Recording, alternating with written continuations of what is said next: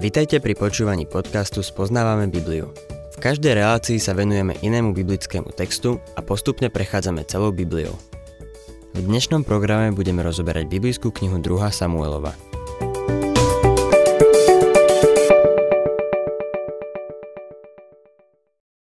Milí poslucháči, posledné 4 kapitoly 2. Samuelovej tvoria akýsi most k dvom knihám kráľov, ktoré ďalej nasledujú v starej zmluve.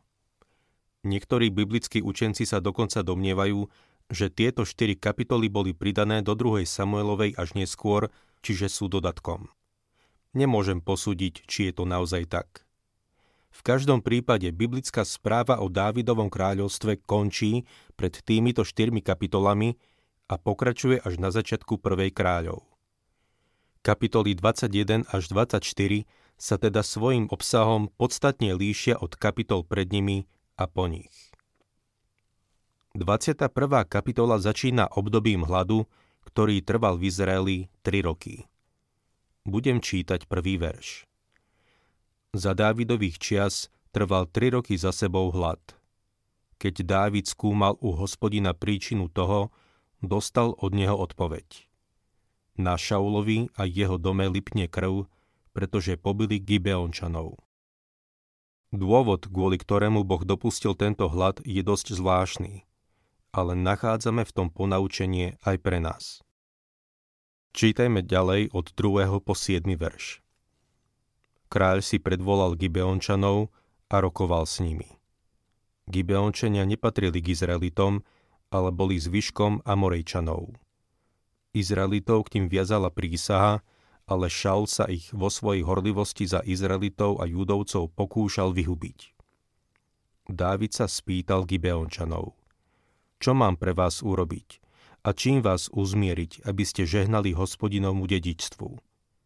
Gibeončania povedali, v prípade Šaula a jeho domu nám nejde o striebro či zlato, ani o to, aby sme niekoho v Izraeli zabíjali. Na to im povedal, čo navrhnete, to vám splním. Povedali teda kráľovi.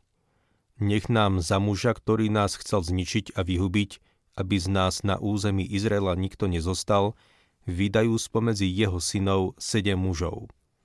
My ich popravíme pred hospodinom v Gibeji, kde vládol Šaul, hospodinov vyvolenec. Kráľ povedal, vydám ich. Kráľ však ušetril Mefibošeta, Jonatánovho syna, Šauloho vnuka, pre prísahu pred hospodinom, ktorá zavezovala Dávida i Šauloho syna Jonatána. Toto je skutočne pozorhodná pasáž písma. Na jej pochopenie je potrebné vrátiť sa k Jozuovi, keď ho Gibeončane podviedli a uzavrel s nimi zmluvu. Podľa hospodinovho príkazu nesmeli Izraeliti s nikým uzatvárať zmluvu.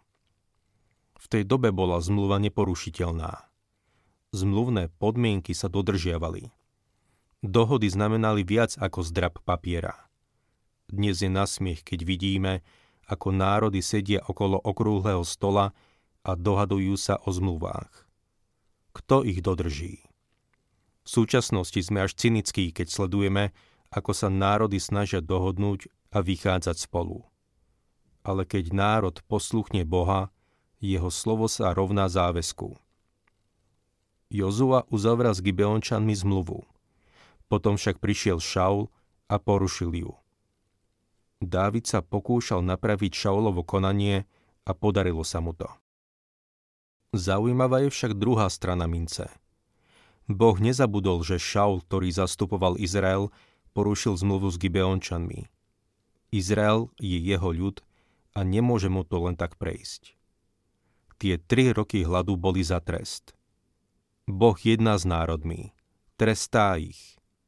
Boh berie národy na zodpovednosť a je úplne jedno, o aký národ ide.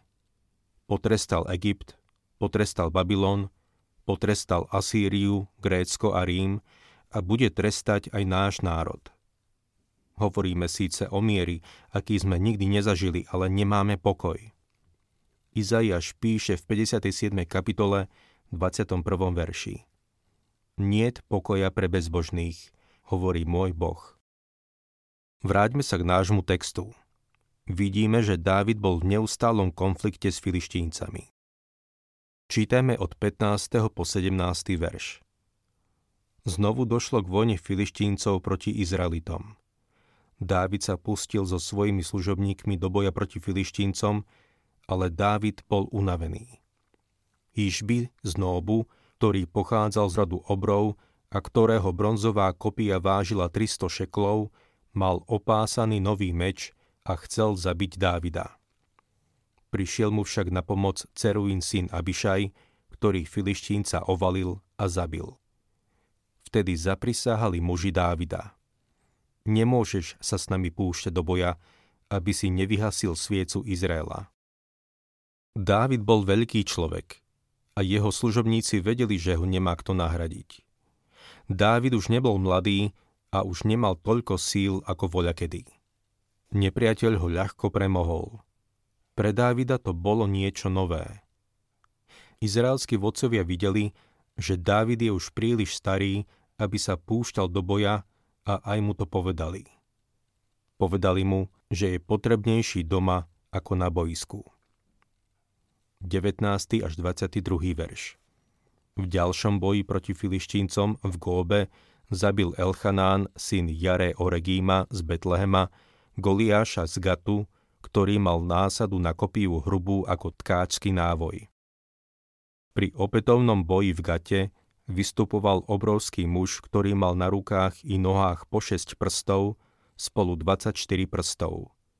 I ten pochádzal z rodu obrov.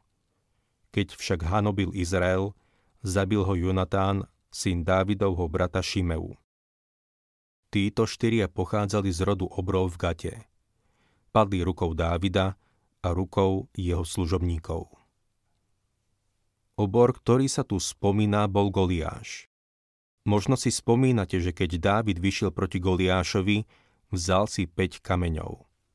Podľa niektorých si vraj Dávid nebol istý, či hneď na prvýkrát trafí, a tak si vzal ďalšie kamene do rezervy. Podľa nich ponaučením pre nás je to, že aj my by sme si mali zabezpečiť rezervu. Ide však v skutočnosti o to, že Goliáš mal štyroch synov – boli súčasťou filištínskeho vojska.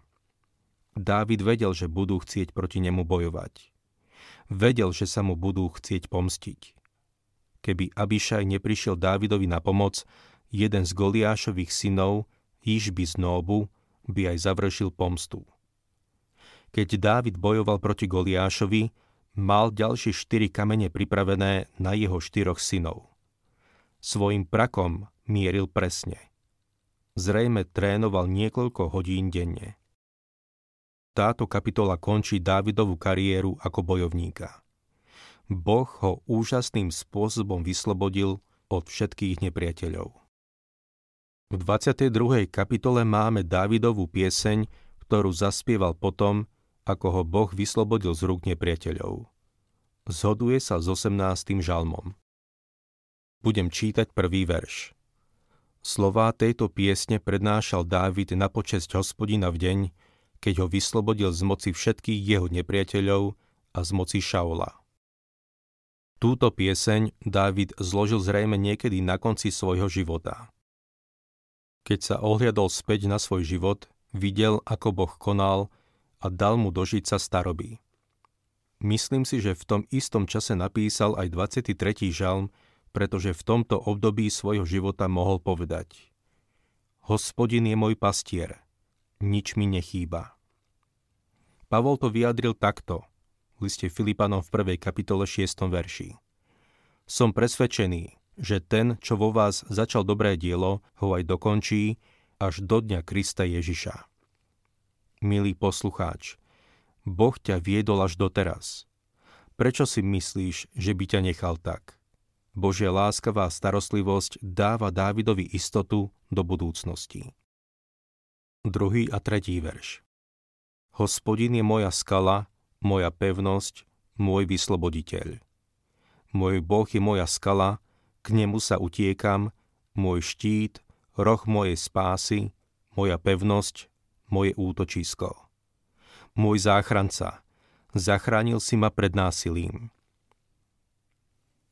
Hospodin je moja skala. Skala je miesto, na ktoré sa môžeme postaviť. Kristus je skala nášho spasenia. On je základ. Na ňom spočívame.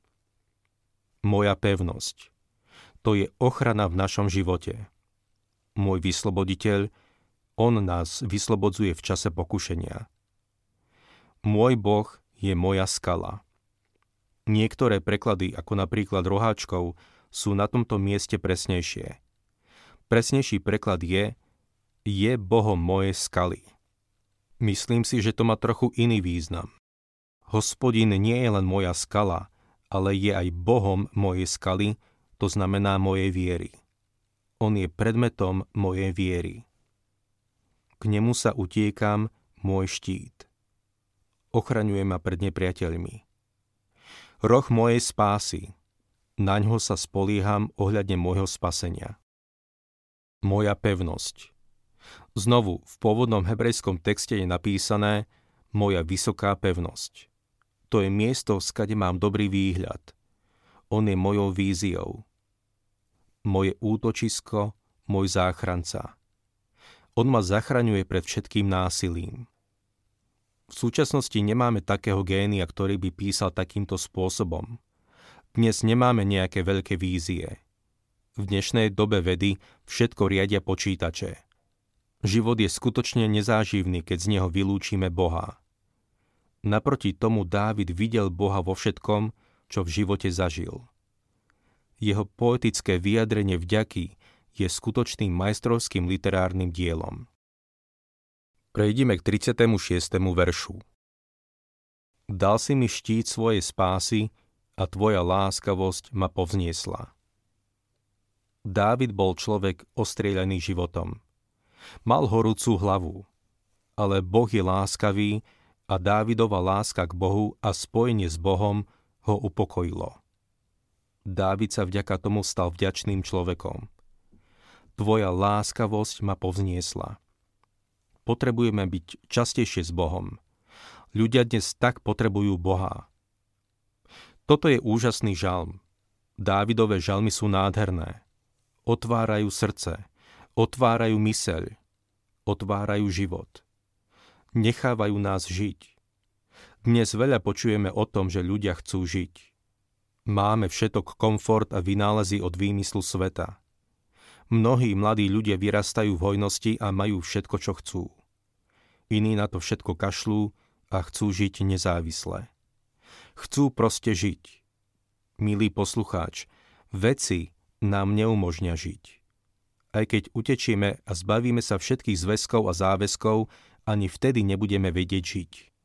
Naozaj môžeme žiť len vtedy, keď budeme mať správny vzťah s Bohom. 22. kapitola 2. Samuelovej je úžasný žalm, ktorý Dávid zložil, keď sa obzrel späť na svoj život. Podobne si myslím, že 23. žalm nenapísal nejaký mladý, nezrelý chlapec. 23. žalm nenapísal vysokoškolák, ktorý ešte nevie, o čom je život. Nenapísal ho ani človek v stredných rokoch, ktorý má ambície dostať sa na vrchol svojej kariéry či do politiky. Nenapísal ho niekto, čo sa chcel stať slávny. 23. žalm napísal starý kráľ, ktorý sa ohliadol späť na svoj život a videl stopy po Božom konaní. Dávid zakúsil všetko. Svet neponúkal nič, čo by Dávid neukúsil, milý poslucháč. Dávid prišiel na to, že najlepšie zo všetkého je to, že hospodín je môj pastier. Táto krásna pieseň chvály nie je len nádhernou literatúrou, otvára nám nové obzory a umožňuje nám vidieť niečo, čo je o mnoho úžasnejšie ako západ slnka či spln mesiaca. Hovorí o podivuhodnom vzťahu, ktorý mal jeden muž so všemohúcim Bohom. To je niečo, čo dnes tak veľmi potrebujeme. Ak sa vám páči program Spoznávame Bibliu, budeme radi, ak ho odporúčite svojim známym a dáte like, alebo nás začnete sledovať na facebookovej stránke Spoznávame Bibliu. A ak vás niečo oslovilo alebo zaujalo, napíšte nám cez Facebook alebo na adresu spoznávame.bibliu zavinač gmail.com.